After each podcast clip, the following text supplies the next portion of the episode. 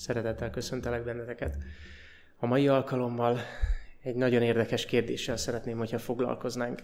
Azt a címet adtam a mai alkalomnak, hogy új szövetséget kötök Izrael házával.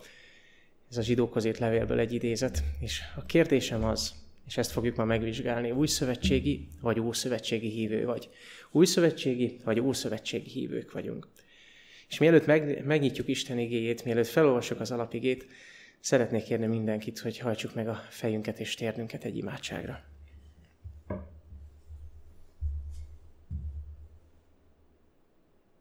Menjél, Atyánk, hálát adunk neked a Te igédért. Hálát adunk neked azért, hogy neked van szavad hozzánk. Köszönjük neked, hogy Te új szövetséget kívánsz kötni velünk. Köszönjük neked az új szövetséget, amely Jézus vére, az ő megbocsátó kegyelme. És atyánk, segíts kérünk, hogy ma az ige megnyíljon számunkra, és hogy megértsük a te gondolataidat. Küld el a te szent lelkedet minnyájunknak. Rejts el minket a kereszt mögé. Fiad Jézus nevében. Ámen. Új szövetséget kötök Izrael házával. Ezek a mondatok a zsidókhoz írt levélben találhatók. A zsidókhoz írt levél 8. fejezetéből olvasom az alapigét. Tehát a zsidókhoz itt levél 8. fejezetéből, a 8-tól a 10 terjedő verseket olvasom. Mert dorgálván őket így szól, íme napok jönnek, ezt mondja az Úr. És Izrael házával, és Júdának házával új szövetséget kötök. Nem azon szövetség szerint, amelyet kötöttem az ő atyáikkal, a napon, amikor kézen fogtam őket, hogy kivezessem őket Egyiptomból mert ők nem maradtak meg abban az én szövetségemben. Azért én sem gondoltam velük, mondja az Úr. Mert ez lesz az a szövetség, ez az a szövetség, amelyet kötök az Izrael házával a manapok múltán, mondja az Úr.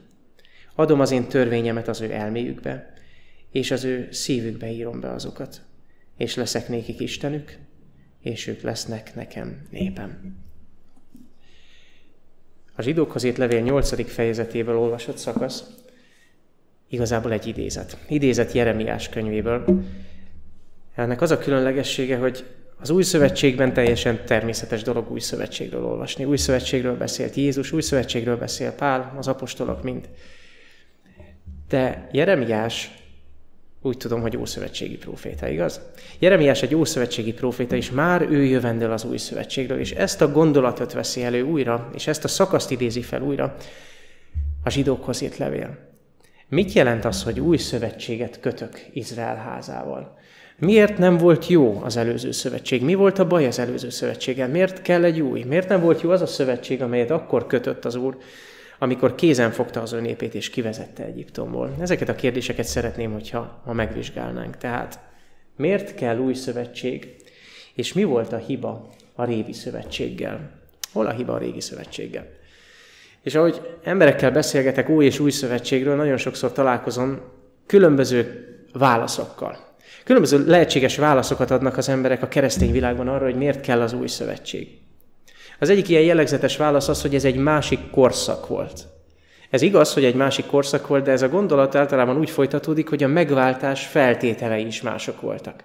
Tehát az Ószövetség és az Új Szövetség különbségét sokan abban látják, hogy az Ószövetségben a megváltás feltétele ez volt, az Új Szövetségben pedig az. Azaz, áldozatok, áldozati rendszer, ez törli el a bűnt, az új szövetségben pedig Jézus vére az, ami eltöröl. Ezt diszpenzácionalizmusnak hívjuk. Az idegen szóra nem is kell emlékezni, csak szeretném, hogyha látnánk, hogy nagyon sokan gondolkodnak így, hogy a megváltás feltételei változtak meg. Jézus az új szövetség megváltója. Nagyon sokan gondolkodnak úgy, hogy mivel a törvény cselekedeteiből nem lehet megigazulni, ezért a törvényt Jézus eltörölte. Abból úgy sem lehet megigazulni. Nem tudunk mit kezdeni a törvényjel, abból nem lehet megigazulni ezért a törvény már nem érvényes, nem jó semmire. Aztán a harmadik érv, ami ketté választja Jézust és az atyát. Jézus a kegyelmes, a szerető, a türelmes Isten fiú. Az atya, ő a teremtő, a félelmetes, az ítélő, és Isten, Istent egy félelmetesnek állítja be ez a fajta gondolkodásmód, aki, aki amikor megjelenik a Sinai hegyen, akkor mindenki megretten. És ez a törvény úgy lett átadva, hogy mindenki megrettent, tehát itt volt a hiba ezzel a régi szövetséggel. Aztán mások egyenesen kimondják, hogy ez egy rossz szövetség volt. Istennek változtatni kellett. Nem, nem jött be, nem, nem, nem jött össze ez a szövetség. Lehetséges válaszok ezek? Ezek nem lehetséges válaszok. Azt írja nekünk a Szentírás, hogyha mindegyik felvetésre reflektálnék, akkor azt mondja, vajon másik korszak volt, és más a megváltó, és mások a megváltás feltételei az Ószövetségben. Nem, éppen Ábrahámról olvasom azt, hogy az ő magvában megáldatik a földnek minden népe. Jézus az egész emberiség megváltója, nem csak az új szövetség korszakának megváltója. Jakabnál azt olvasom, hogy Istennél még a változásnak árnyéka sem fordul elő. Istennek nem kellett egy új fajta szövetséget kitalálnia ahhoz, vagy egy újfajta utat a megváltáshoz kitalálni ahhoz, hogy, hogy helyrehozza a réginek a hibáit. Nem, Istennél nincs változás, és változás árnyéka sem. És ez számunkra azt jelenti, hogy a törvény, ha egyszer érvényes volt, és Isten azt mondta, hogy a törvény az az ő jellemének a tükre, az az ő uralmának az alapja, a trónjának az alapja, akkor ez nem változik. Hogy Jézus kegyelmes Isten, és Isten pedig félelmetes Isten, az Atya félelmetes Isten, én azt olvasom Jézus szavai szerint, hogy én is az Atya egy vagyunk. És hogyha az Ószövetséget fellapozzuk, újra és újra azt találjuk, hogy az Isten cselekedete tökéletes. Tehát nincs az a verzió, hogy Isten egy rossz szövetséget hozott volna létre. Nincs olyan, hogy Isten rossz szövetséget talált volna ki. Ezek a válaszok nem jó válaszok. Miért kellett az új szövetség? Miért van szükség új szövetségre? A helyes válasz magában az igében van, amit felolvastam. Azt mondja, napok jönnek, ezt mondja az Úr, és Izrael házával és Júdának házával új szövetséget kötök. Miért? Mert ők nem maradtak meg abban az én szövetségemben. Miért kell az új szövetség? Mert Izrael népe nem maradt meg abban a szövetségben, amit az Isten kötött velük és szándékozott kötni velük. Különös. Tehát ezek szerint, ami a sínai hegynél történt, az mind rendben lenne. Ilyen lenne az új szövetség Istene, mint ahogy a sínai hegyen megjelent az Úr. Nos, azt olvasom, hogy a hiba az önkészülékében van, azaz mi emberek voltunk azok, és annó Izrael népe volt az, aki nem maradt meg a szövetségben. Szeretném, hogyha egy kicsit éppen ennek fényében áttekintenénk, hogy hogyan történt az, hogy ők nem maradtak meg abban a szövetségben, amit az Úr kötött velük. Nézzük a történetet. A kivonulástól a törvényadásig maga Mózes által az Úr felhívja a figyelmünket arra, hogy meg kell emlékeznünk arról az útról. Izraelnek is meg kellett emlékeznie arról az egész útról, amelyen az Úr hordozott. Emlékezzél meg az egész útról, amelyen hordozott téged az Úr. Ezt Mózes írja a halála előtt, az ötödik könyvben. És hogyha megemlékezünk erről az útról, akkor az Egyiptomból való kivonulás első jelenete micsoda? Miután Izrael kivonult Egyiptomból, az első jelenet a szabadulás éneke, a hála ének. Túl vagyunk a vörös tengeren, az Úr tényleg kihozott minket, tényleg kiszabadított, és innentől kezdve, innentől kezdve az Úr szabadon vezeti az ő népét. És most már az Úré vagyunk.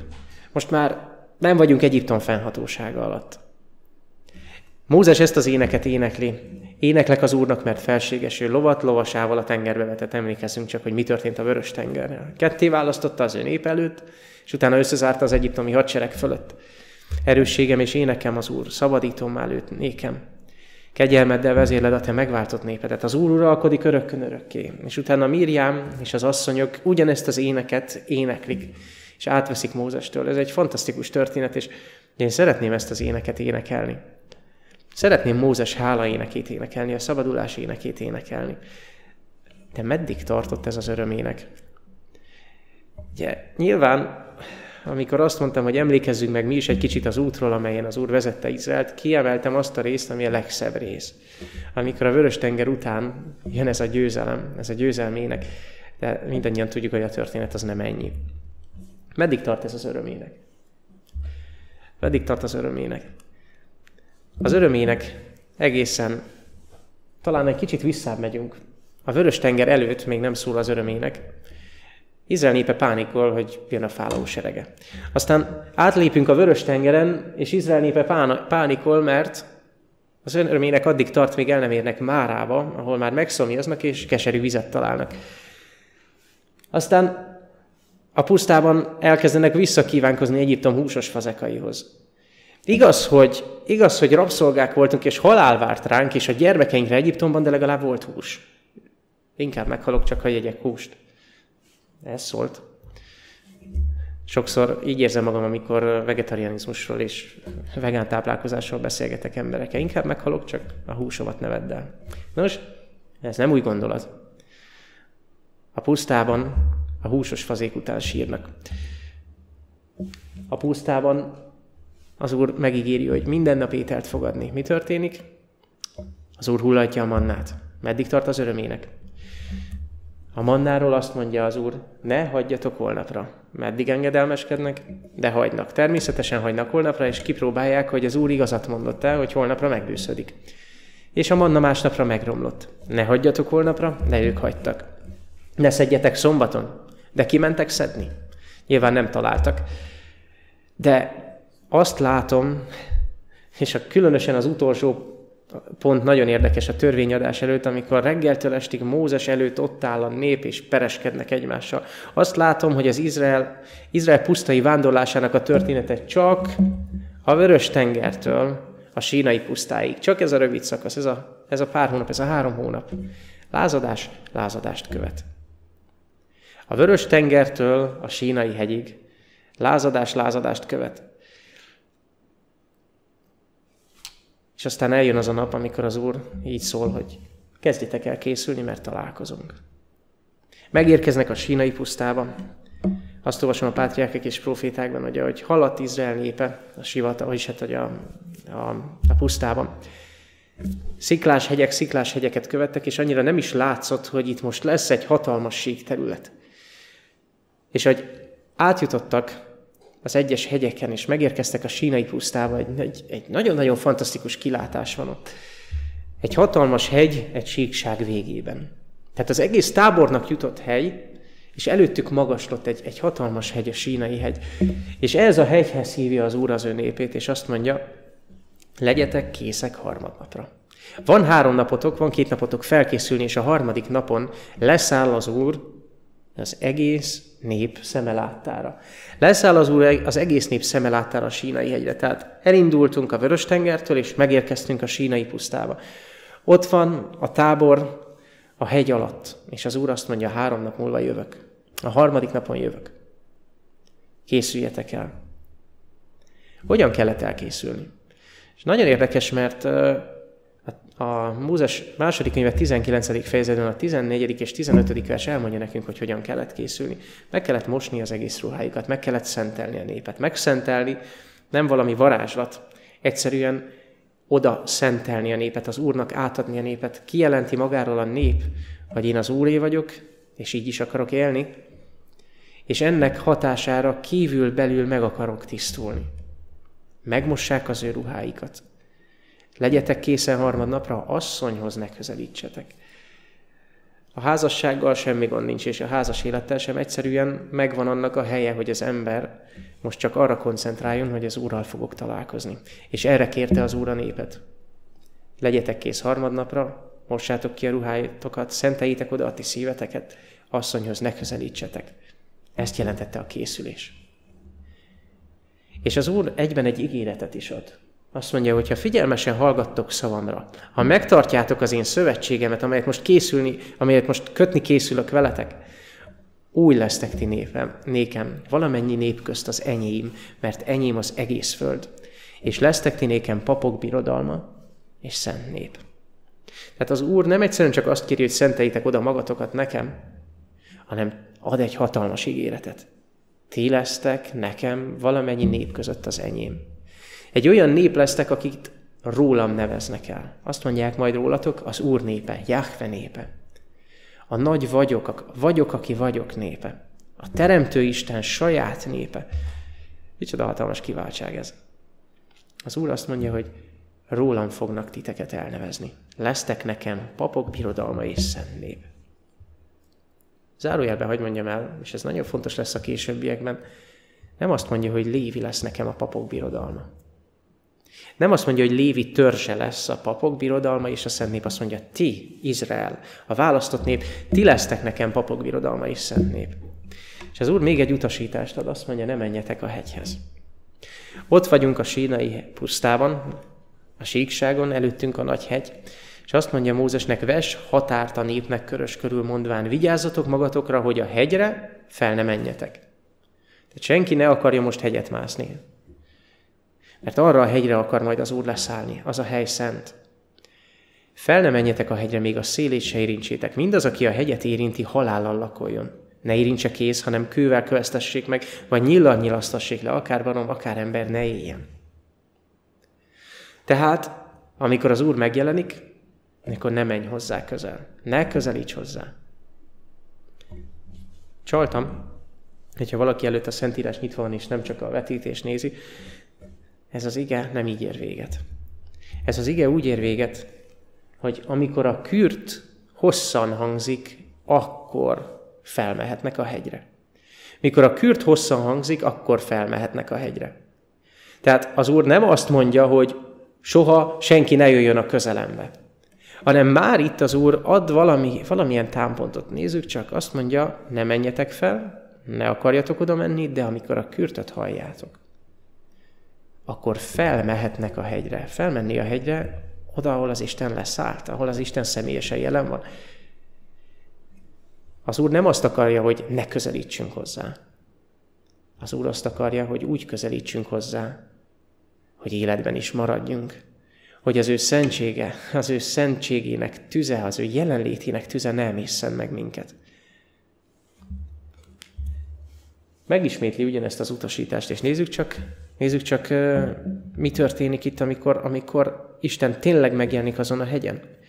Mózes megismétli azt az utasítást, amit az Úr adott. Nézzük csak a szöveget. Azt mondja, a kürt szava mindinkább erősödik. Tehát az Úr megjelent a sínai hegyen, és megszólalt a kürt.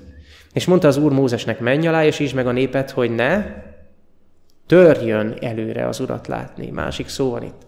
Nem a hegyre való felmenetel szava van, nem az Úrhoz való közeledés szava. Itt egy olyan szó van, ami azt jelenti, ahogyan a magyar mondja, előre törni. Ne törjön előre az Urat látni, mert akkor közülük sokan el fognak hullani. Mózes pedig azt mondta az úrnak, nem jöhet fel a nép a sínai hegyre, te magad intettél minket, és Mózes nagyon szépen visszamondja a leszkét, azt mondja, te magad intettél minket, mondván, ves határt a hegy körül, és szenteld meg azt. De az úr azt mondta neki, eredj, menj alá, jöjj fel te, és Áron is veled. De a papok és a nép ne törjenek előre, hogy feljöjjenek az úrhoz, hogy rájuk ne roncson. Mit mond az úr Mózesnak? Azt mondja Mózesnek, én nem azt mondtam, hogy nem jöhettek a hegyhez. Én azt mondtam, hogy ne törjetek előre. Mózes azt mondja, nem, azt mondtad, hogy ne menjünk, nem? Ne törjetek előre, amíg nem szólok. Amíg nem szólok, addig ne törjetek előre. Ennek nagy jelentősége van, és nem tudom, hogy feltűntem már, amikor olvastuk esetleg ezt a szakaszt, hogy vajon miért van az, hogy az Úr azt mondja, ne közelíts, de utána mégis közelíts. Mi a jelentősége a történetnek és a történet folytatásának? Nézzük csak tovább. A Pátriárkek és Proféták című könyvből idézek, és maga a könyv is, ugye Mózes második könyvéből ezt a jelenetet idézi. Az egész sínai hegy pedig füstölög valamivel, hogy leszállott arra az úr tűzben, és felmegy annak füstje, mint a kemencének füstje, és az egész hegy nagyon rengett. Az úr dicsősége emésztő tűzként lebegett a hegycsúcson az összegyűlt sokaság szeme láttára. Micsoda jelenet. Nem tudom, hányan szeretnétek ott állni a sínai hegy alatt. Korán reggel megszólal a kürt, a nép erre ébred, megjelenik az Úr. Kimész a sátradból, kinézel fel a hegyre, és azt látod, hogy a hegy füstölög, az egész föld remeg is, és erősödő kürt szót hallasz. Tűzben alászáll az Úr. Ott tőled egy néhány száz méterre a hegyen. El tudod ezt képzelni? Fantasztikus jelenet. És ekkor, ilyen ünnepélyes körülmények között az Úr kihirdeti az ő törvényét. A pátriárkák és profétákban így olvasom ezt a jelenetet. Azután megszűnt a mennydörgés, a kürt sem hallatszott. Csendes lett a föld. Ünnepélyes nyugalom állt be, az Úr szava hangzott az őt övező sűrű sötétségből, amint angyaloktól körülvéve ott állt a hegyen. Így ismertette meg törvényét. Az Úr leszáll a mennyből, tűzben. Ott állnak körülötte az angyalok. És egyszer csak ünnepélyes csendben, az angyaloktól körülvéve ott állva a hegyen, kihirdeti az ő törvényét. Izrael népe a saját füleivel hallotta a törvényt, a saját szemével látta az Úr dicsőségét, legalábbis annyit, amennyit nem takart el az a fekete felhő. Azért kellett a sűrű sötétség, hogy túléljék ezt a, ezt a napot, ezt a jelenetet. De egészen biztosak lehettek benne, hogy tényleg az Úr van ott, hiszen saját fülükkel hallották az Úr hangját. Micsoda jelenet. Hányan szeretnétek ott lenni? Nos, a reakciók elég különbözőek. Mózes hogyan reagált erre az egészre? Úgy emlékszik vissza Mózes, hogy maga is azt mondta, hogy megijedtem és remegek. De mégis ebben a visszaemlékezésben még van, van egy érdekes mondat. Mózes így írja le a jelenetet, idézem a pátriárkák és profétákat, ami gyakorlatilag a Mózes 5. könyvéből Mózes reakcióját idézi. Így emlékszik vissza 40 év után, 38 év után Mózes. Az Úr a sínai hegyről jött. Széírből támadt fel nékik, a Párán hegyéről ragyogott elő. Ugye az az irány, ahonnan a felhőt látták közeledni és leszállni a sínai hegyre. Tízezer szent közül jelent meg, ugye ott az angyal sereg. Jobbja felől tüzes törvény volt számunkra. Hogyan csapódott le ez a jelenet Mózesben? Azon kívül, hogy megijedt és remegett ő is, és tényleg az Úr jelenléte félelmetes volt, de ez a félelem, ez egy bizalmatlan félelem. Hogy jött le Mózesnek ez az egész? Nézzétek, bizony szereti ő a népeket. Mind kezednél vannak az ő szentjei, oda szegődnek a te lábaidhoz, és hallgatják a te beszédeidet. Mózes úgy emlékszik vissza erre a jelenetre, mint élete legnagyobb élmény. Félelmetes volt, persze az Úr megjelent. De Mózesben az a jó félelem volt, nem a rossz félelem, hanem az Isten félelem. Nem az Isten től való félelem, hanem az Isten iránti félelem. Micsoda jelenet. Azt mondja, szereti ő a népeket. Mind kezednél vannak az ő szentjei. Oda szegődnek a te lábaidhoz. Mózes így érezte magát a sínai hegy alatt, mint aki az Isten lábához oda szegődött, és hallgatja az ő törvényét. Megdobbant a szíve. És voltak, akik fel is mehettek a hegyre. Ahogy mondtam, az Úr szándéka nem az volt, hogy soha ne közeledjenek hozzá, hanem azok közeledjenek hozzá, akiknek mondja, hogy jöjjenek. Senki ne törjön előre kíváncsiskodni. De akiket hív, azok menjenek. És ezután felment Mózes és Áron. Nádáb és Abihu, ugye ők Áron két fia. És Izrael vénei közül hetvenen. Figyeljétek meg jól ezt a mondatot. És látták az Izrael Istenét. Nagyon keveset olvasunk ilyet a Bibliában. Nagyon kevés embernek adatik meg ez. Jákob azt mondja, láttam az Isten színről színre. Ábrahám nem egyszer találkozott Jézussal, de akkor Jézus mindig emberi formában jött. De az Isten dicsőségé, az Isten dicsőségét nem sokan látták színről színre. Amikor Dániel meglátta őt, összeesett, és nem bírta a látványt. Amikor János meglátta őt jelenések könyvében, akkor ő is összeesett. Amikor Ézsaiás meglátta őt, azt mondja, jaj, nékem elvesztem, mert a seregek urát látták szemeim. Pedig ez csak egy látomás volt. De ez a 70 vén, és Mózes, Áron, Nádáv és Abihu nem látomásban, hanem fizikailag és személyesen látták Izrael Istenét. De a felhő eltakarta az ő arcát. De mit láttak? Lábai alatt valami zafírfényű tárgy volt. Olyan tiszta, mint maga az ég. Zárójelben mondom, hogy ha elolvassátok Ezékiel könyve első fejezetét és a tizediket, akkor ugyanezt a jelenetet megtaláljátok. Ugyanúgy az Isten lábai alatt valami zafírfényű tárgy volt olyan tiszta, mint maga az ég. És Izrael fiainak e választottaira nem bocsáták ezét. Jól lehet, látták az Istent, mindazonáltal ettek, és ittak is. Túlélték. Izrael fiainak, Izrael népének ezek a választottai nem haltak meg, pedig látták az Urat. Látták az Isten lábait, ahogy, ahogy ül a trónon, és a lábainak zsámaját is látták, és nem kellett meghalniuk. Azt mondja, mindazonáltal ettek és ittak is. ez a 70 vén, Mózes, Áron, Nádáv és Abihu olyan kiváltságban részesültek, amiben az egész Izraelnek részesülnie kellett volna. És hagyd mondjam egy kicsit előre utalva mindarra, amiről ma még szeretnék beszélni. Ez lett volna az Úr eredeti terve. Nem csak 74-en lássák őt, hanem az egész Izraelnek szeretett volna megjelenni, de a reakciók különbözőek voltak. Még Mózesről azt olvastam, hogy bizony szereti a népeket, és olyan jó visszaemlékezni erre a jelenetre, oda gyűltünk a lábaithoz, és tanítottál minket. Addig a nép, nos a nép nem egészen így reagált. És nézzük meg ezt a, ezt a párbeszédet Mózes és a nép között. Ahogy az Úr kihirdeti a törvényt, ez a következő jelenet. Az egész nép látta a mennydörgéseket és a villámlásokat, és a kürzengését és a hegy füstölgését, és látja vala a nép, és megrémült, és hátrébb állt. Mózes pedig mondta a népnek, nézzétek Mózesben mennyire más lelkület van, azt mondja, ne féljetek. Ne féljetek, azért jött az Isten, hogy próbára tegyen titeket. Ugye a Károliban talán az van, hogy megkísértsen titeket, sokkal pontosabb, próbára tegyen titeket. Azért, hogy az ő félelme legyen előttetek, hogy ne védkezzetek. Az Isten nem azért jelenik meg félelmetesen, mert, mert ö, azt akarja, hogy retteg, és vonulj hátrébb. Nem. Azt szerette volna megmutatni, hogy milyen az ő szentsége, hogy a bűn mennyire nem illeszthető bele ebbe a szentségbe.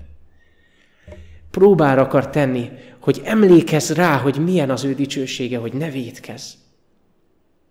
Az Isten dicsősége mindig a szemünk előtt lebeg. Az Isten dicsősége, amit megmutatott Krisztusban. A bűn sokkal kevésbé lesz kívánatos. Sőt, a bűnfeletti győzelemnek ez a titka. Az Isten félelme legyen előttünk. Nem az Úrtól való rettegés, hanem az Úr iránti félelem, az Isten félelem. Távol állt a nép, Mózes pedig közelebb ment a felhőhöz, melyben az Isten volt. Nem sikerült meggyőzni a népet, hogy ne féljetek. A nép így szólt, te beszélj velünk, mi hallgatunk, de az Isten ne beszéljen velünk. Meghallgatják a tíz parancsolatot az Isten szájából, és az a reakciójuk, hogy többet nem akarjuk az Isten hangját hallani. Az Isten ne beszéljen velünk, hogy meg ne halljunk. Mire emlékeztet ez az egész jelenet? Ha az Isten szavát hallom, félek. Igen, akinek eszébe jutott, az jól gondolja. A Biblia ezzel kezdődik, egészen pontosan ezzel folytatódik az elején.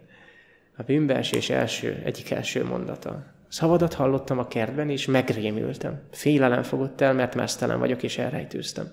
Mikor fél az ember az Isten hangját hallani? Akkor, hogyha nem tiszta a lelkiismerete. Ha nem tiszta a lelkiismereted, és az Isten megszólal, akkor benned nem Isten félelem kell, hanem Istentől való félelem. A tiszta szív, a tiszta lelkiismeret nem fél Istentől, hanem féli az Istent.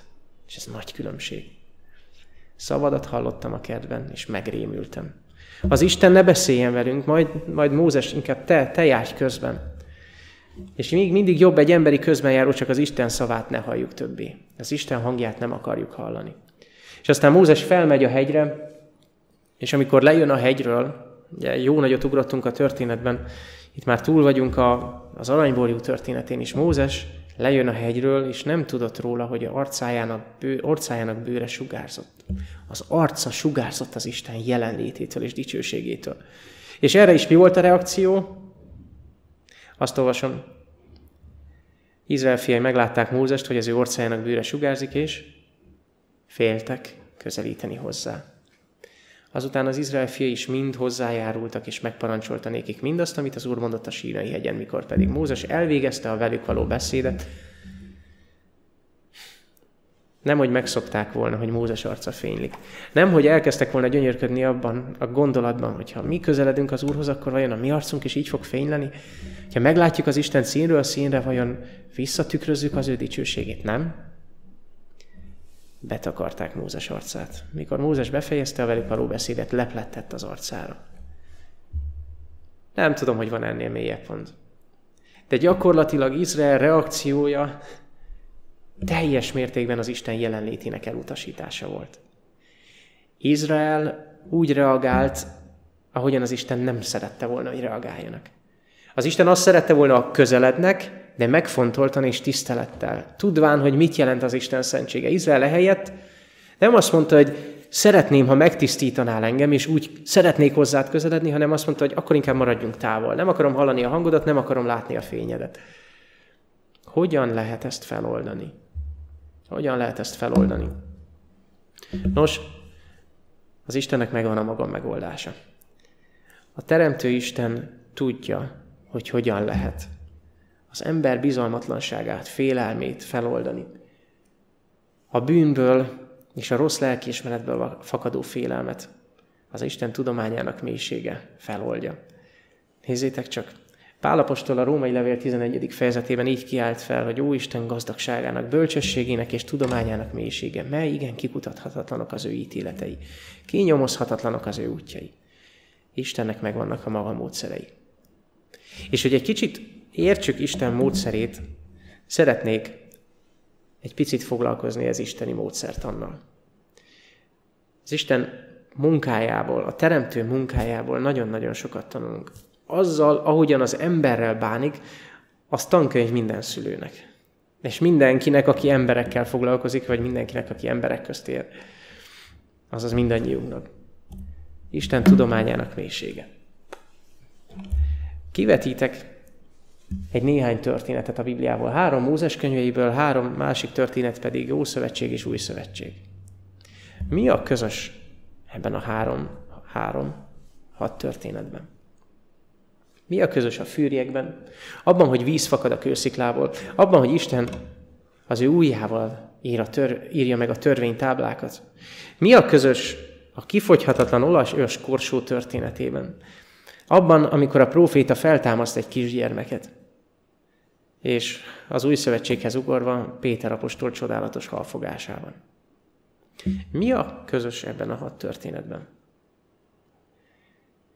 Amikor felteszem ezt a kérdést, általában nem szokták rögtön érteni, és nem szokták rögtön tudni, de most, de most nagyon egyszerűen lépjünk tovább. Nézzük csak. A fűrjek hol van megírva? Mózes második könyvében. De van egy fűrjes történet Mózes negyedik könyvében. Hol fakad víz a kősziklával? Mózes második könyvében, még a törvényadás előtt. De érdekes módon van egy vízfakasztás Mózes negyedik könyvében. Mikor írta Isten az ujjával a kőtáblát? Nos, megírta, amikor odaadta Mózesnek, és megírta azután is, hogy Mózes összetörte azt a, az aranyborjunál történt bálványimádáskor. Melyik próféta történetében van a kifogyhatatlan olajos korsó? Illés? Elizeus? Mindkettő. Melyik proféta támasztotta fel a kisgyermeket? Nos, Illés feltámasztott egy kisgyermeket, és Elizeus egy másikat. És hol van megírva Péter csodálatos halfogása? Péter elhívásánál Lukács 5-ben, és Péter újra elhívásánál Jézus feltámadása után, amikor Jézus kifejezte, hogy megbocsájt neki, hogy háromszor megtagadta őt, János 21-ben. Remélem értitek, hogy miről beszélek. Ugyanazok a történelmi események lejátszódnak nem egyszer, hanem kétszer. Az Úr megismételte a vízfakasztást a kősziklával. Csak másodszorra Mózes egy rossz döntést hozott. De a tanítás ugyanaz akart lenni. Az Úr kétszer is adott fűrjeket, mert valamit akart tanítani. Mit? A mértékletességet. Másodszor Izrael nem jól reagált, és sokan meghaltak az Isten újra felírta a törvényre, a törvényt a táblákra. Azt a törvényt, amit egy néhány hét alatt megtörtek, mert Mózes nem volt ott a szemük előtt, és elkezdték az aranyborjút imádni, az Isten újra leírta ezt a törvényt. Az Úr megismételte a kifogyhatatlan olajos korsó történetét, a gyermek feltámasztásának a történetét, és amikor Pétert újra elhívja Jézus szolgálatba, ugyanazt a tapasztalatot adja neki. Egész éjszaka fáradtunk, nem fogtunk semmit dobjátok be a hálót újra. És nehéz volt kivonni a halak sokasága miatt. Mire hasonlít az egész történet, amiről eddig beszéltünk? Nem ez a hat példa, hanem a kivonulás története. Mire hasonlít mindez? Hogyha figyelembe vesszük, hogy Isten oktató módszere az ismétlés, és ilyen szemszögből egy pillanatra ránézünk a kivonulás történetére, akkor valami nagyon érdekeset fogunk találni. Isten megismétel dolgokat. Azért, hogy lehetőséget adjon, hogy ezúttal más döntést hozzunk. Lehetőséget ad arra, hogy az életünk más irányt vegyen. Sokszor van az életünkben is ugyanaz a helyzet újra és újra. Miért kerülök én újra és újra ebbe? Nos, miért? Elmondom. Nekem az Úr ezt elég kemény leckék árán tanította meg, azért, hogy most az egyszer reagáljak másképp, és akkor mehetünk tovább. Miért ismétlődnek a dolgok?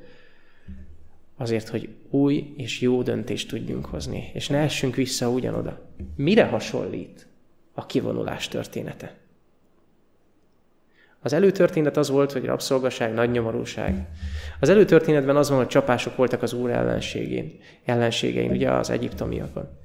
Aztán eljön a szabadulás, énekelnek egy öröméneket, és nem feltétlenül sorrendben haladok az eseményeken, de, de ezeket a vonásokat, amiket a kivonulás történetében a Vörös-tengertől vagy Egyiptomtól egészen a Sínai hegyig látunk, szeretném, hogyha felidéznénk. Nézzétek! Készülj az Úrral való találkozásra. Most ki a ruháidat, asszonyhoz ne közelíts. Megmossák ruháikat, és nem fertőztesd meg magad asszonyokkal. Mire emlékeztet ez az ige? Az ígéret az, hogy papok birodalma és szent nép lesztek. Hol is olvastuk ezt? Ne roncsatok a hegyhez, amikor a kürt hosszan hangzik, felmehettek a hegyre. Isten leszáll a hegyre a felhőkön, mindenki szeme láttára, az egész hegy remeg, tűzben és hangos kürt szóval jelen meg, jelenik meg, mindenki megrendül, és maga az Úr a saját hangján kiirdeti a törvényt. Mi ez a történet? Melyik történetnek az elemeit olvastam fel? A kivonulás történetét? Vagy lehet, hogy az Úr ismétel? Hogyha erre tippeltetek, akkor jól tippeltetek. Igen, a 144 ezer szabadulása jelenések könyvében és a profétai könyvekben pontosan ugyanezekkel a szavakkal van leírva. Csak hogy most nem a sínai hegynél vagyunk időszámítás előtt 1400-as évek, hanem Jézus eljövetelekor időszámítás szerint 2000-es évek. Nem tudom az évszámot, de azt tudom, hogy az események nagyon-nagyon fognak hasonlítani. Azt olvasom, íme eljön a felhőkkel, és minden szem meglátja őt. Az Úr leszállt felhőkben a sínai hegyre, mindenki meglátta őt, és mindenki megrettent. Itt eljön a felhőkkel, és minden szem meglátja őt. Ézsaiás könyvében gyönyörűen foglalja össze az utolsó napok eseményeit két versben. Azt mondja, fölzendül éneketek. A szabadulás éneke nézzétek, mint a szent ünnepek éjszakáján. Mi ez a szent ünnep? Hát ez a páska éjszakája volt. Örvendes szívetek, mint azé, aki? Aki megy az Úr hegyére, Izrael kőszálához. Miért akarta az Úr, hogy álljatok meg a hegynél, és utána szép rendben, amikor én mondom, gyertek fel? Azért, hogy megismerjék őt, hogy ő az Izrael kőszála. Megzendíti az Úr dicsőséges szavát, karjának lesújtását megmutatja, megbúsult haragjában és emésztő tűzlángjában, vízáradással, zivatarral és jégesőkövével, mintha visszautalna az egyiptomi csapásokra, és mintha előre mutatna. Az Izrael népe, azaz a lelki Izrael, az Isten egyházának szabadulására, amikor a hét csapás hull, és Izrael népét, a választott egyházat nem éri, de az úr ellenségeit igen. Csapások az úr ellenségein, szabadulás örömének, Isten leszáll a hegyre felhőkön. A történet folytatódik, nézzétek, jelenések könyve hetedik fejezetében azt olvasom. Jöttek a nagy nyomorúságból, megmosták az ő ruháikat, megfehérítették ruháikat a bárány vérében. Hogy is olvastuk? Mossátok meg a ruháitokat. Azt mondja, asszonyhoz ne közelítsetek, nézzétek, mintha az egész testi történet egy lelki jelképé válna jelenések könyvében. Ezek azok, akik asszonyokkal nem fertőztették magukat, mert szüzek. És jelenések 15-ben végül kijelenti azt, hogy éneklik Mózesnek az Isten szolgájának énekét. Hogyha eddig olyan távolinak tűnt volna az összefüggés, a kivonulás és Jézus eljövetele közt, akkor ezen a ponton nem én kapcsolom össze, hanem maga a jelenések könyve kapcsolja össze éneklik Mózesnek az Isten szolgájának énekét és a báránynak énekét. Ugyanazt az éneket fogjuk énekelni, mint amit felidéztünk az igéhirdetés elején Mózes második könyve 15. fejezetéből. Erősségem és énekem az Úr, énekem az Úr, szabadítom lett. Mit jelent az, hogy senki nem, ne törjön előre? Amikor a trombita szól, senki ne törjön előre. Szinte ide visszhangzik a tesszonikai és a korintusi levél. Mind a kettő arról beszél, hogy trombita fog szólni, de arról is beszél mind a két levélben Pál, hogy mindenki a maga rendje szerint fog majd az Úrhoz lépni. Mindenki a maga rendje szerint fog feltámadni, és elragadtatni hozzá a felhőkön. Azt mondja, nem előzzük meg azokat, akik elaludtak. Senki nem tör előre. Mindenki a maga rendje szerint első zsenge a Krisztus, azután akik a Krisztusé. Szinte visszhangzik. Szinte ide visszhangzik, amit Mózesnél olvastunk. Amikor jöttök az Úrhoz, rendben gyertek. Senki ne törjön előre. És a szövetség beteljesedése. A szövetség nem teljesedett az Ószövetségben. A szövetség kiteljesedése az lett volna, hogy papok birodalma lesztek és szent nép. Izrael ehhez képest nem lett papok birodalma. Lévi lett a papság. És ez csak azután derült ki, miután az aranyborjúval történt az az incidens a törvényadás után. Nagyon úgy tűnik, hogy az Isten eredeti terve az volt, hogy mind az egész nép pap legyen. És ez kiderül az új szövetségből. Ti, választott nemzetség. És nem azt mondja, hogy a köztetek lévő lelkészek, presbiterek, meg a királyi papság szent nemzet. Nem. Azt mondja az egész keresztény népnek, az egész kereszténységnek. Azoknak, akikről ugyanez a levél azt mondja, ti hajdan nem nép voltatok, ti minden nép közül valók vagytok. Régen nem egy nép voltatok, most egy nép vagytok. Azt mondja, királyi papság. Ti már egy szent nemzet megtartásra való nép vagytok. Beteljesedik az ígéret. Az új szövetségben teljesedik be az, ami az ószövetségben nem sikerült. Azt mondja, járultatok a Sion hegyéhez. Az Úr újra egy hegyhez hív, a zsidókhoz ért levél szerint. Az élő Isten városához, a mennyei Jeruzsálemhez. Azt látom, hogy mintha a történelem végén is, mintha a keresztény korszak kiteljesedésében, a Jézust váró nép életében, mintha ugyanaz lenne a tapasztalat, mint Izrael életében. És mintha Isten ugyanazt a történetet akarná újra végig lepergetni, lejátszani az ő új szövetségi népével. Csak hogy vannak alapvető különbségek. Az új szövetségi, az ószövetségi hívő azt mondja, az Isten ne beszéljen velünk. Az új szövetségi hívő azt mondja, szólj Uram, mert hallja a te szolgád. Szóljon az én Uram, mert megerősítettél engem. Az ószövetségi ember azt mondja, ne szólj hozzám, az új szövetségi azt mondja, szólj hozzám. És direkt ószövetségi igéket hozok. Már az Ószövetségben ott vannak az új szövetségi hívők. Szólj, hallja a te szolgád. Az Ószövetségi ember azt mondja, tegyünk leplet Mózes arcára. Az új szövetségi hívő mit mond? Az Úr dicsőségét minnyáján fedetlen arccal szemléljük. És elváltozunk az ő hasonlatosságára. Nem letakarjuk, hogy ne kelljen vele szembesülni, hanem levenni a leplet és azt mondani, olyan akarok lenni, mint te. Azt mondja, Krisztus arcán felragyog számunkra az Isten dicsősége. Az ószövetségi hívő, azaz az ószövetségi nem hívő, hanem micsoda, cselekvő, azt mondja, amit az Úr parancsolt, megtesszük. És itt jutunk el az alapvető különbség magvához. Amit az Úr mond, azt megcselekesszük. A feleségemnek ez az egyik kedvenc igéje, amit Józsué könyve első fejezetében olvasunk. Amikor ezt olvassa, meg felidézi nekem, mindig azt mondja, hogy jaj, bár nem mondták volna ezt a mondatot. Amint Mózesre hallgattunk, éppen úgy hallgatunk majd te rád. Ha elolvasod Mózes öt könyvét, azaz az ötből négyet, hogy mennyire hallgatott a nép Mózesre, ez a legborzasztóbb mondat a világon. Ugyanúgy fogunk rád hallgatni, ahogy Mózesre hallgattunk. Nézzétek, Mózesre nem hallgatott a nép. Úgyhogy Józsuinak ez nem volt egy nagy ígéret.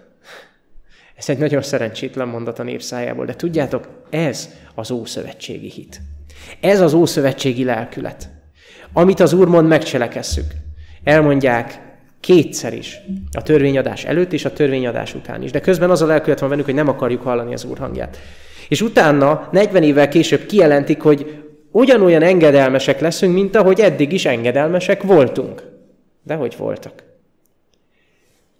Ígéretet tesz, hogy megtartja, nem tartja meg, de utána még azt hiszi magáról, hogy de hát ő megtartotta. Ez az ószövetségi lelkület. Az új szövetségi lelkület micsoda? És nézzétek, itt inkább Isten szavait idézem. Jézus azt mondja, aki győz, és megérzi az én cselekedeteimet, annak hatalmat adok a pogányokon. Ezékiel könyvében azt olvasom, az én lelkemet adom belétek, a szent lelket, és én cselekszem azt, hogy ti az én parancsolataimban járjatok. Mi a különbség új és új szövetség között? Hogy van törvény és nincs törvény? Nem. Nem a törvény a különbség a két szövetség között, hanem a lelkület megtartjuk, amit az Úr mond, megígérjük, hogy megtartjuk. És engedelmesek leszünk, ahogy eddig is engedelmesek voltunk. Nos, ez az ószövetségi gondolkodás. Az új szövetség azt mondja, Uram, te vagy a cselekvő. A te lelked nélkül nem fogom tudni betölteni a te törvényedet. Nem fogok tudni a te parancsolataidban járni. A római levélben szinte párhuzamos, ami a dolgot olvasok, mint amit Ezékiel mond. Azt mondja, az én lelkemet adom belétek, és így cselekszem azt, hogy a parancsolataimban járjatok. Róma 8-ban azt olvasom, hogy ő adja nekünk az ő szent lelkét, hogy ha lélek által járunk, és nem test szerint, akkor a törvény igazsága beteljesül bennünk. Isten a cselekvő, vagy az ember a cselekvő. A törvény nem változik, a lelkület változik. Az Úr eredeti szándéka Mózes könyveiből idézek. Nézzétek, mi volt az Úr eredeti szándéka? Az, hogy a kőtáblán legyen a törvény, nem azt mondja, legyenek ezek az igék a te szívedben. Mi az Isten eredeti szándéka? Hogy a törvény a szívben legyen. Mit is olvastunk az alapigében? Hogy az új szövetség lényege az, hogy a törvényemet az ő belsőkbe írom, az ő szívükbe írom be. Az Úr eredeti szándéka soha nem volt egy ószövetség. Az Úr eredeti szándéka mindig is az új szövetség volt. Az én törvényemet a szívükbe írom. Legyenek ezek az igék a te szívedben. Azért hordoztalak téged, és most visszaidézem azt az igét, amit már egyszer idéztünk. Emlékezz meg az egész útról. Azért próbált meg az Úr, hogy nyilvánvalóvá legyen, mi van a te szívedben. Megtartod az ő parancsolatait, vagy nem? Körülmetéli az Isten, az Úr, a te Istened, a te szívedet. Nézzétek, a körülmetélkedés mire mutat. Az egész nem arról a bizonyos egészségügyi dologról szól elsősorban. A körülmetélkedés a szívet célozza. Azt mondja, körülmetéli az Úr a te Istened, a te szívedet, és a te magodnak szívét, hogy szeressed az Urat. Nézzétek, mi az új szövetség célja. És mi volt már az első, és mondantól kezdve, mostantól kezdve, hogy mondjam azt, hogy a szövetség. Az ó azért lett ó, mert valami hiba került a rendszerbe is, majd mindjárt lebuktatjuk, hogy mi ez a hiba. Az, az Úr eredetileg is az új szövetséget szánt a szövetségnek. Nézzétek, hogy mi ennek a szövetségnek az alapja. A törvényt beírom a szívedbe, és csak egyet kérek. Leszáll az Úr a sínai hegyre. Miért? Vagy szövetséget kössön. Miért? Hogy szeressed az Urat, a te Istenedet teljes szívedből, teljes lelkedből. Itt van az az Isten, aki arra vágyik, hogy az ő teremtményei, az emberek szeressék őt.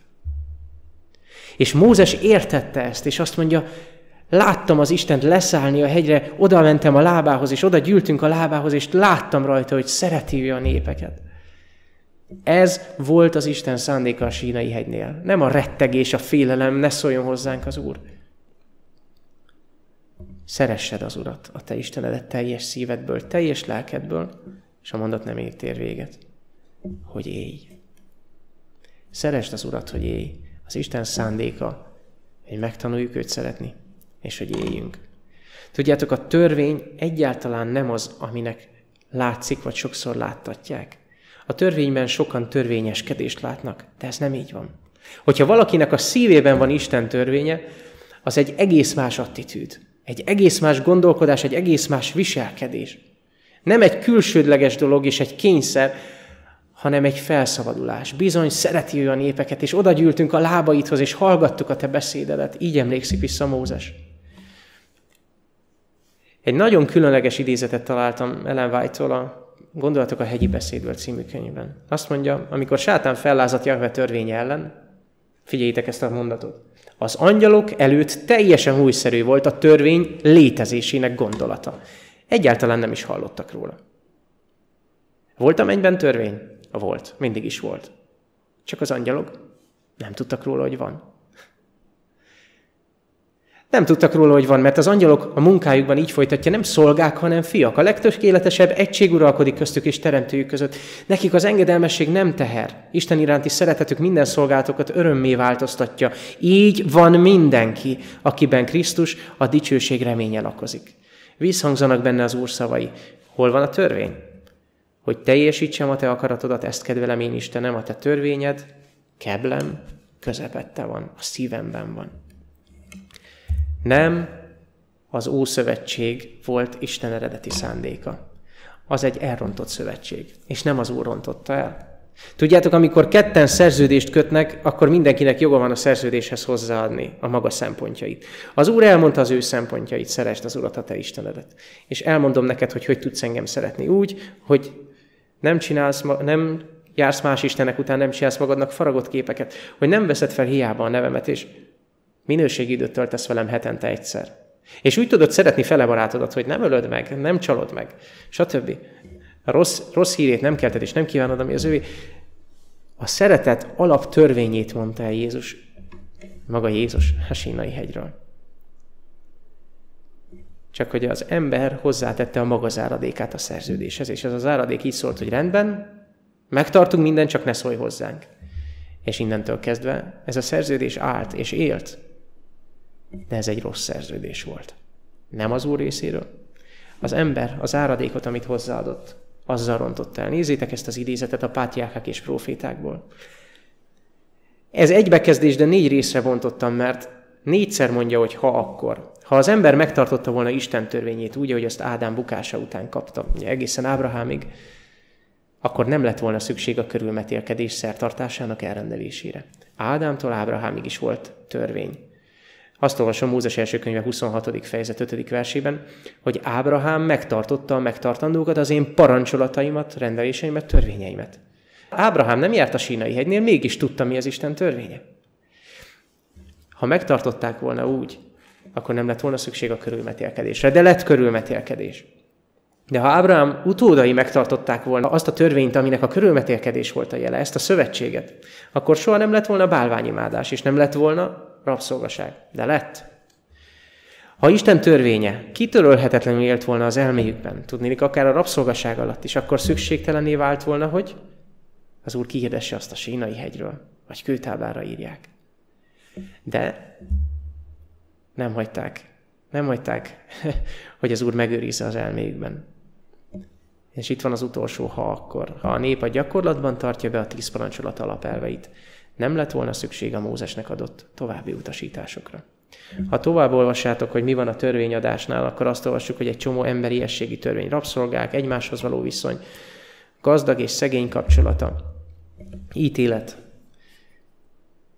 Egy csomó olyan dolgot mond el az Úr, ami már a tíz parancsolat alapján egyértelmű kellett volna, hogy legyen. Szerest fele barátodat, mint magadat. Egy mondatban össze lehet foglalni. De mivel nem tartották meg az elméjükben a tíz parancsolatot, az Úrnak részletezni kellett. A különbség az új és az új szövetség között nem az idő, hanem a lelkület. Még az Ószövetség bakok és bikák vére által várja az igazságot, és fügefa levéllel takargatja magát, addig az új szövetségben Jézus vére ad igazságot, és ő öltöztet fel a saját köntösével, az ő igazságának köntösével. Az Ószövetség az elméleti kereszténység, az Új Szövetség a gyakorlati kereszténység. Az Ószövetség, amikor cselekedetekből várjuk, hogy minket igaznak mondjanak, mert én ezt és ezt letettem már az asztalra. Az Új Szövetség pedig az, hogy Uram, hiszek neked. Hiszem az ígéreteidet, és hiszem, hogy te tudsz egyedül igazzá tenni. Ez a hitáltani megazulás. Az Ószövetségben félelemből engedelmeskedünk, az Ószövetségben az Isten iránti félelemből, azaz szeretetből engedelmeskedünk. Hágár, a sínai hegye szolgasága, Galata négy összehasonlítása szerint még Sára, a Sion hegy, a szabadság. Ez egy fantasztikus fejezet, és Pálapostól sokkal jobban elmondja mindazt, amit én beszéltem nektek az elmúlt egy órában.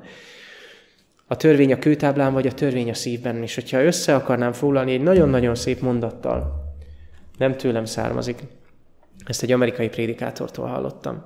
Az Ószövetség az ember ígérete Istennek még az új szövetség Isten ígérete az embernek.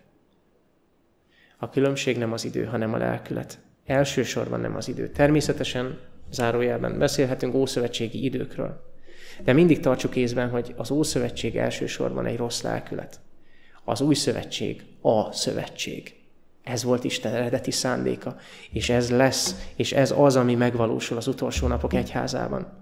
És hogy mondjak el még egy, a lezáró gondolatok előtt még egy nagyon hétköznapi tanulságot. Nagyon sokan a körülményeket vádolják. De az a helyzet, hogy ebből a történetből azt is megtanulhattuk, hogy a szívnek kell megváltoznia, nem a körülményeknek. Amikor Jézus eljön másodszorra, az a jelenet nem lesz más, mint a sínai hegynél. Ugyanolyan félelmetes lesz, és ugyanúgy trombita fog szólni. Tudjátok, sokan hibáztatják a körülményeket, vagy másokat, a szülőik, szüleiket, a házastársaikat, a gyülekezetet. Ha majd elég szent lesz az egyház, akkor majd hajlandó leszek a társaságommal megáldani titeket. Elnézést kérek az iróniáért, de nagyon sokszor érzem ezt. Nagyon sokszor érzem azt, hogy a körülmények megváltozásától, majd ha a gyülekezet jobb lesz, majd ha a családom, majd ha egy másik feleségem lesz, majd ha a gyerekeim végre kirepülnek, majd ha már nem lesz tizenéves, majd akkor minden jobb lesz. Vagy majd ha felépül a házunk, és már nem alvérletben lakunk. Mondhatnék bármit. Isten szándéka nem az, hogy megváltoztassa a körülményeinket. Isten szándéka az, hogy a szívünket változtassa meg. A hiba az önkészülékében van. Nos, zárásul az utolsó jelenet. Azt olvasom az 50. Zsoltárban, hogy az egek kijelentik Isten igazságát, mert az Isten bíró. Ő az igaz bíró. És nézzétek, a nagy küzdelemben így ír White a legutolsó jelenetről, amikor Jézus megjelenik végre a történelem legvégén az ég felhőiben. Miközben az ének, amely szent hitről tanúskodik, Isten felé száll, a felhők elvonulnak. Láthatóvá lesz a csillagos ég, amely leírhatatlan fényben tündököl a sötét és haragos mennybolt hátterében. A mennyei város dicsősége átsugárzik a félig nyitott ajtókon. Majd az égen megjelenik egy kéz. Figyelem, Jézus második eljöveteléről beszélünk. Két egymásba hajtott kőtáblát tart. A proféta ezt mondja, az egek kijelentik az ő igazságát. Tudni, az égen megjelenik az ő törvénye, mert az Isten bíró, és ő a törvény alapján ítél, egy igazságos törvény alapján, a szeretett törvénye alapján. A szent törvény, Isten igazsága, amely mennydörgés és fényesség közepette, az élet kalauzaként hangzott el a sínai hegyről, most az ítélet mércéjeként tárul az emberek elé. A kéz szétnyitja a táblákat. A tíz parancsolat tüzes szabályi tollal írt ígéknek látszanak, és olyan tisztán rajzolódnak ki, hogy mindenki el tudja olvasni. Isten tíz, rövid, átfogó, hiteles igéje a föld minden lakója erét árul. Az utolsó jelenet ugyanolyan, vagy talán még félelmetesebb, mint az előző. Nem a törvény változik, hanem a, és nem is a körülmények, hanem ha valami változik, akkor azok a szívek. Lesznek olyanok, akik ettől a jelenettől ugyanúgy megrettennek, és futnak a sziklákhoz, hogy essetek mi ránk. És lesznek olyanok, akik, akiknek meg dobban a szívük, és azt mondják, íme a mi Istenünk, akit mi vártunk. És lesz egy nagyon különleges csoport is, akik soha nem hallották előtte Isten törvényét. Úgy haltak meg, hogy soha nem találkoztak az evangéliummal, de jó lelkiismerettel éltek a történelem évezredeiben, bárhol. A római levél második fejezete alapján Isten őket is üdvözíti. Nekik ez az egész meglepetés lesz. De amikor hallják az Isten törvényét, ahogy Jézus azt kijelenti, megdobban a szívük, és azt mondják, ez az. Én mindig is így akartam élni. Jézus eljövetele nem lesz más. Nem lesz könnyebb, mint a sínai hegy. Nem lesz könnyebb elviselni az ő napjának eljövetelét.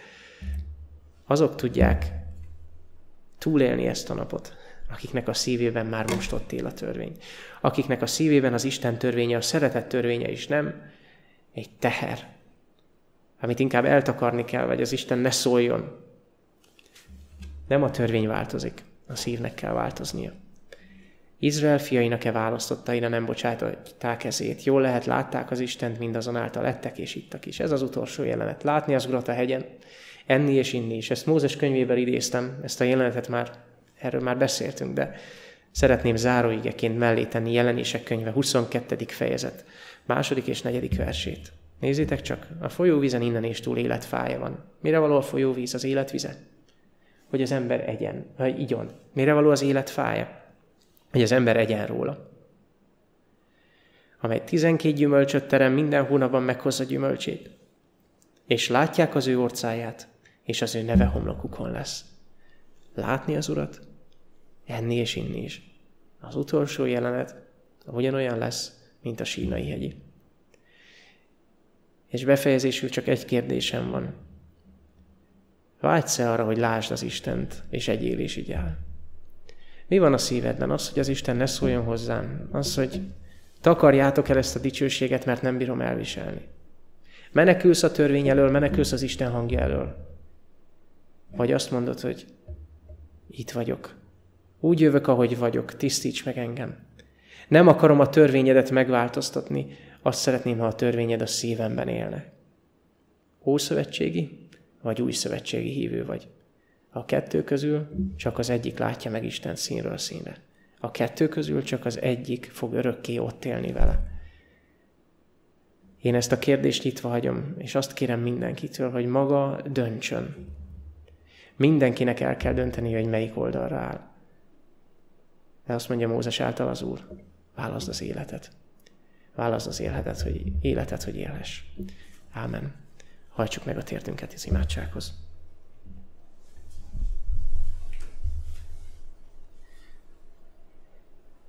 Menjél, Atyánk, hálát adunk neked a Te szövetségedért. Hálát adunk neked az új szövetségért, amely, amelynek záloga maga Jézus Krisztus. Hálát adunk neked, hogy neked soha nem is volt semmilyen más szövetséged. Hogyha itt volt bármi más szövetség, azt mi emberek rontottuk el. És bár már más korszakban élünk, ugyanúgy lehetünk most is ószövetségi hívők. Nem akarunk azok lenni. Új szövetségiek akarunk lenni, akik, akiknek a szívében van a te törvényed, akiknek nem a vállán egy teherként van, kőtáblaként kívül, hanem a szívünkre írva, szívünkbe írva, mélyen belül legyen a te törvényed, mert a te törvényed a te uralmad alapja. A te törvényed szent voltát mutatta meg a maga a kereszt is, hiszen Jézus a törvényszegőkért szenvedett. Atyánk, ezek a törvényszegők mi vagyunk. És köszönjük neked azt a kegyelmet, amit Jézus hozott. Köszönjük a hitáltani megözulást, amit Jézusban nyerhetünk. Köszönjük, hogy a hitünk nem kell, hogy elmélet legyen, hanem gyakorlat lehet. Köszönjük, hogy te nem a külső tetteinket akarod megváltoztatni, hanem a szívünket, mert azzal tényleg minden megváltozik. Akkor tényleg mások lesznek a tetteink is, de én már szívből. Köszönjük, hogy te vagy a cselekvő. Köszönjük, hogy a te lelked által meg lehet tartani a parancsolatot, ahogyan ezt Jézus megmutatta nekünk. Az ő nevében jöttünk hozzád fiad Jézus nevében. Amen.